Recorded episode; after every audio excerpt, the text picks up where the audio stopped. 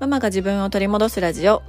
このラジオでは子育て真っ最中の私が子育てを通して自分を見つめ直す方法や母親として過ごす中での気づきや学びをシェアしていきます。こんにちは、杉部です。えー、このラジオですね、以前から聞いてくださっている方々はもしかするとお察しかもしれませんが、先日、なんと無事に300回の配信をさせていただきました。ありがとうございます。そう。でね、100回記念の時は、まあ、期間のさ、100回記念みたいな感じで、旦那さんとコラボしたりとか、まあ、200回は何もしなかったのかな。うん、でもね、あのー、やっぱりその区切り100回、200回、300回ってすごくこう、ちょっとこう区切りだと思うので、うん、今回もね、何しようかな、何かしようかな、どうしようかなって思ってたんですよ。そう。で、もうすぐこのポッドキャストも1年を迎えるということで、まあ、何か新しいことを私自身がやってみたいなって思いましてですね、あの、この度、YouTube のチャンネルを開設することにいたしました。イエーイイエーイそう。あの、そうなんです。YouTube を始めることにしました。で、あの、私はですね、いろいろあの、いろんなものに足を突っ込んでおりまして、SNS は、ね、このポッドキャストもそうだし、このポッドキャストを SNS っていうのかな？ちょっとわかんないですけど、ポッドキャストと発信のね、媒体としては、インスタグラムと、あと、ノートまあ、ブログですよね。ノートのブログと、あとは、まあ、ツイッターはほぼほぼプライベートなことをつぶやいていて、そしてさらにそこに YouTube を加えると、果たして私はこれを全部動かすことができるのかと、あの、思っているんですけど、うん、ちょっと手広げすぎなんじゃないかと私も思ってます。そう思ってるんですけども、うん、でもね、やってみたかったんですよね。そう。なので、この度 YouTube のチャンネルを開設することにしてみました。で、まあ今のところ YouTube でね、何をしようかとかっていうのは、そこまであの、練り込めてなくて、練り込めてなかったのに始めるんかいって感じなんですけど、まあ、私はこう人生そもそもなんか見切り発車的なところが多いので、はい、今回ね、ちょっと解説してみたんですね。で、今はまだ、あの、ポッドキャストで出している音声を、そのまま同じ音声を、あの、YouTube に流すっていうことしかしていないんですが、これからはね、顔を出していろいろ、あの、お話その中でしたりとか、まあちょっと普段の生活なんかも、需要あるのかわかんないですけど、見せたりとかしながら、まあチャンネルをね、育てていこうかなと思っております。はい。えー、そんなことでですね、今日のテーマは、今更なんて思わないというテーマで、えー、お届けをしようと思います。で、これはね、私が YouTube やろうかな、どうしようかなって思った時に、頭に一番最初によぎったのが、いや、もう YouTube 今更かなって思ったんですよ。うん。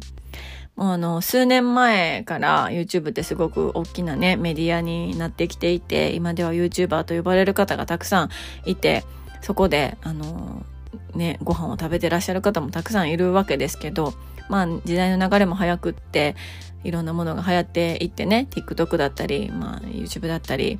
クラブハウスとかだったり、ね、いろんなものが出てきては消えてっていう中で、なんかちょっとこう、今更かなみたいな、YouTube に今から出ていくのは今更かなって思ったんですよね。うん。だから、やめとこうかな。ちょっとなんか動画とかも作れへんしな、やめとこうかなって思ったんですけど、でもそこでまた私は自分に問いたわけなんですね。うん。いや、今更って、あの、何をもって今更なんやと。うん。まだまだ、ね、私は、えっと、今年33になるのかな ?34 になるのか、まあ、33か34になるんですけど、そう。この年で、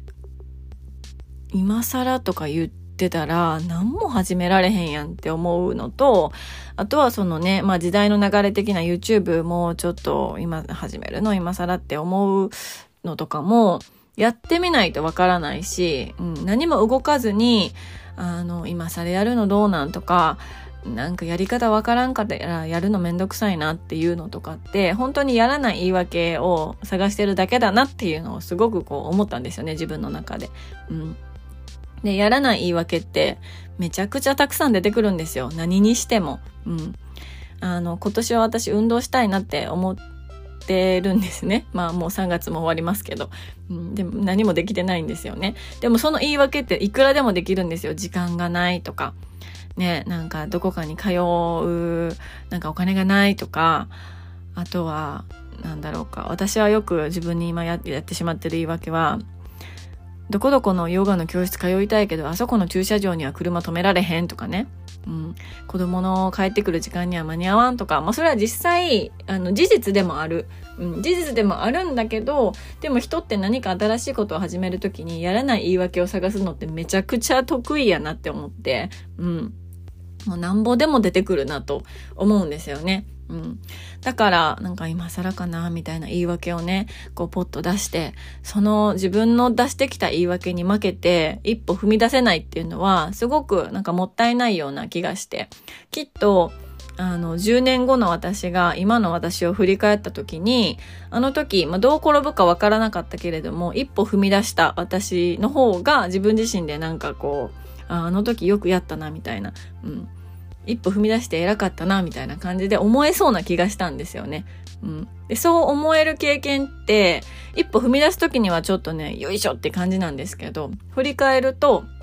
ああしといてよかったなとか、うん。その結果にね、限らず、その、やってみるという選択をしてみてよかったなって、うん、思えること自体が自分のことをすごくちょっと好きになったりとか自信になったりとかそういうことにつながるかなっていうのを思うのでそうなのでねあの今更とか言わずに何でもやってみたいなと思った時にやってみられるやってみることができる、うん、人でいたいなと思ってます。そう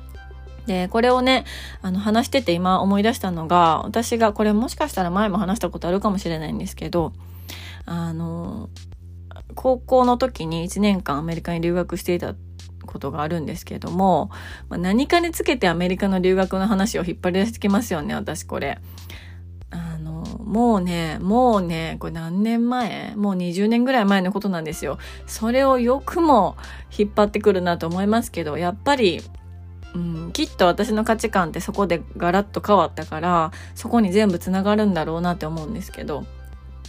私がお世話になっていたホストファミリーがいてね、そこのホストマザーが、当時何歳だったかな多分もうね、50歳ぐらいだったかなうん。50歳超えてたと思いますね。そう。子供がもう大学生と高校生の子供で、うん、いたんですけどねそうそのホストマザーがフルタイムで仕事をしていたんですよ。なんですけどその長男が大学に上がるタイミングでそのホストマザーもね一緒に大学に入学したんですよ。そ